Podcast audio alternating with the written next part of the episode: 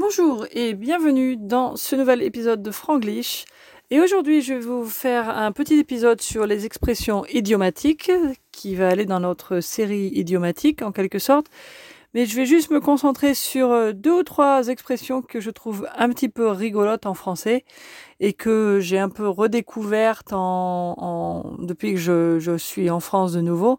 C'était des expressions qui s'utilisent en fait assez souvent dans la langue parlée quand on échange beaucoup plus avec des Français, mais qui euh, s'entendent peut-être pas tellement aussi souvent à la télé, etc., etc. Donc c'est des choses que j'avais un petit peu oubliées et qui sont qui me sont revenues euh, récemment en les entendant dans des conversations. Et c'est vrai que c'est des expressions qui me font un peu rire, que je trouve un peu rigolotes. Et donc je voulais vous en parler parce qu'elles sont quand même assez courantes. Et donc c'est bien de de les connaître parce que c'est pas euh, toujours quelque chose que vous allez nécessairement trouver dans des dictionnaires puisque c'est des expressions qui sont, euh, je sais même pas si elles font officiellement partie de la langue française, en fait, certaines, euh, mais elles sont très usitées. Donc, alors, en fait, c'est deux expressions qui ont rapport avec le lieu ou le temps.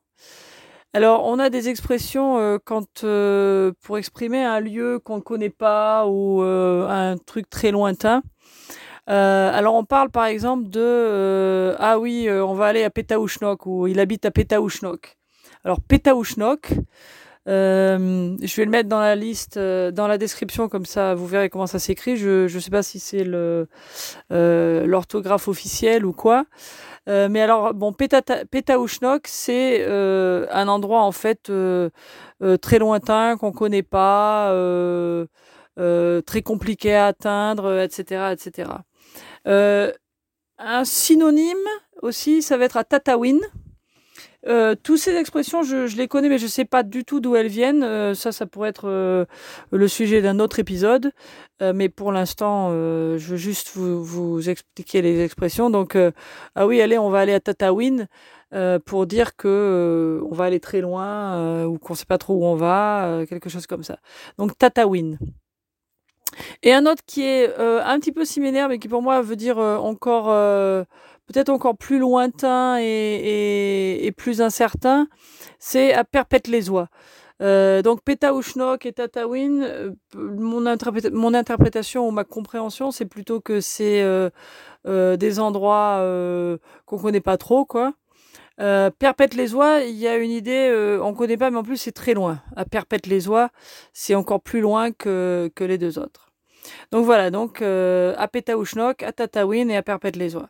Alors euh, ne cherchez pas ces endroits sur des cartes, hein, vous ne les trouverez pas, euh, puisque justement, ils n'existent pas.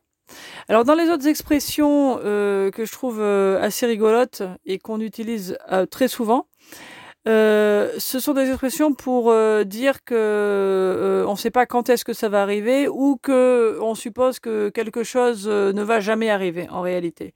et là, on parle de la Saint-Glinglin ou alors tous les 36 du mois. Alors, tout ça, ça veut dire à, à la Saint-Glinglin. On sait que j'avais fait un épisode il y a, y a, y a un, un, bon petit moment sur le calendrier et les, les calendriers en France, ils ont euh, un prénom en général pour chaque jour qui représentait un saint. Euh, donc euh, beaucoup de choses sont religieuses en France. Donc chaque jour de, l'année avait un saint. Donc si vous faites quelque chose à la Saint-Glinglin, comme Glinglin n'existe pas, que c'est pas un saint, ça veut dire que ça arrivera jamais, puisque aucun des 365 jours de l'année correspond à la Saint-Glinglin. Euh, il y a des saints connus comme euh, la Saint-Jean, Saint-Pierre, etc. Euh, mais la Saint-Glinglin, ça n'existe pas. Donc, si on disait à quelqu'un, oui, oui, oui, je te paierai à la Saint-Glinglin, bah bien sûr, ça veut dire que vous aviez pas du tout l'intention de payer. Et alors, dans la même, la même idée, c'est quand on a une idée de répétition de, de quelque chose, par exemple, quelqu'un qu'on voit très rarement, on va dire, ah oui, on se voit tous les 36 du mois. Donc bien sûr, le 36 du mois, euh, ça n'existe pas puisque, euh, comme on le sait tous, euh, les mois ont un maximum de 31 jours. Donc c'est évident que tous les 36 du mois, bah, c'est quelque chose qui arrive jamais. donc c'est pour ça qu'on dit cette expression. Voilà, il y a des expressions un peu similaires en anglais et donc je vais justement expliquer ça maintenant en anglais. So um, today, what I wanted to talk about in in our series about idiomatic expressions, um, um, I want to talk about some funny expressions that actually I find uh, amusing, just because of the way they sound. Uh, not necessarily, but by their meaning, because there are equivalents in, in all languages, but uh, these are just the funny version. And these are also expressions that I, I always knew, but I kind of forgot when I lived overseas and coming back to France. Uh, they sort of came back to me because I heard them in conversations. And they are very common uh, phrases that people will use when they talk. It's maybe not necessarily something that you will see in movies or when you watch the news in France. They're not rude or anything. They're just a little bit colloquial and they don't. They're a little bit difficult to place in in you know in a show or or in a conversation uh, on you know in in the news. Um, but they are quite uh, common, so I think it's it's good to to know them because if you do go to France, you might hear that actually. You might hear your friends talk about these things and uh, you won't know what they are. And uh, it's not necessarily something that you will find in the dictionary because I'm not actually sure how official um, these words are. If you look them up online, you will probably find something, but maybe not the you know a direct translation or anything. So that way you can know.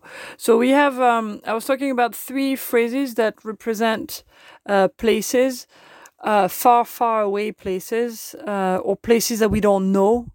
Um, when you talk about somebody, for instance, who maybe just moved to a new place which would be something like in the middle of nowhere and far from everything.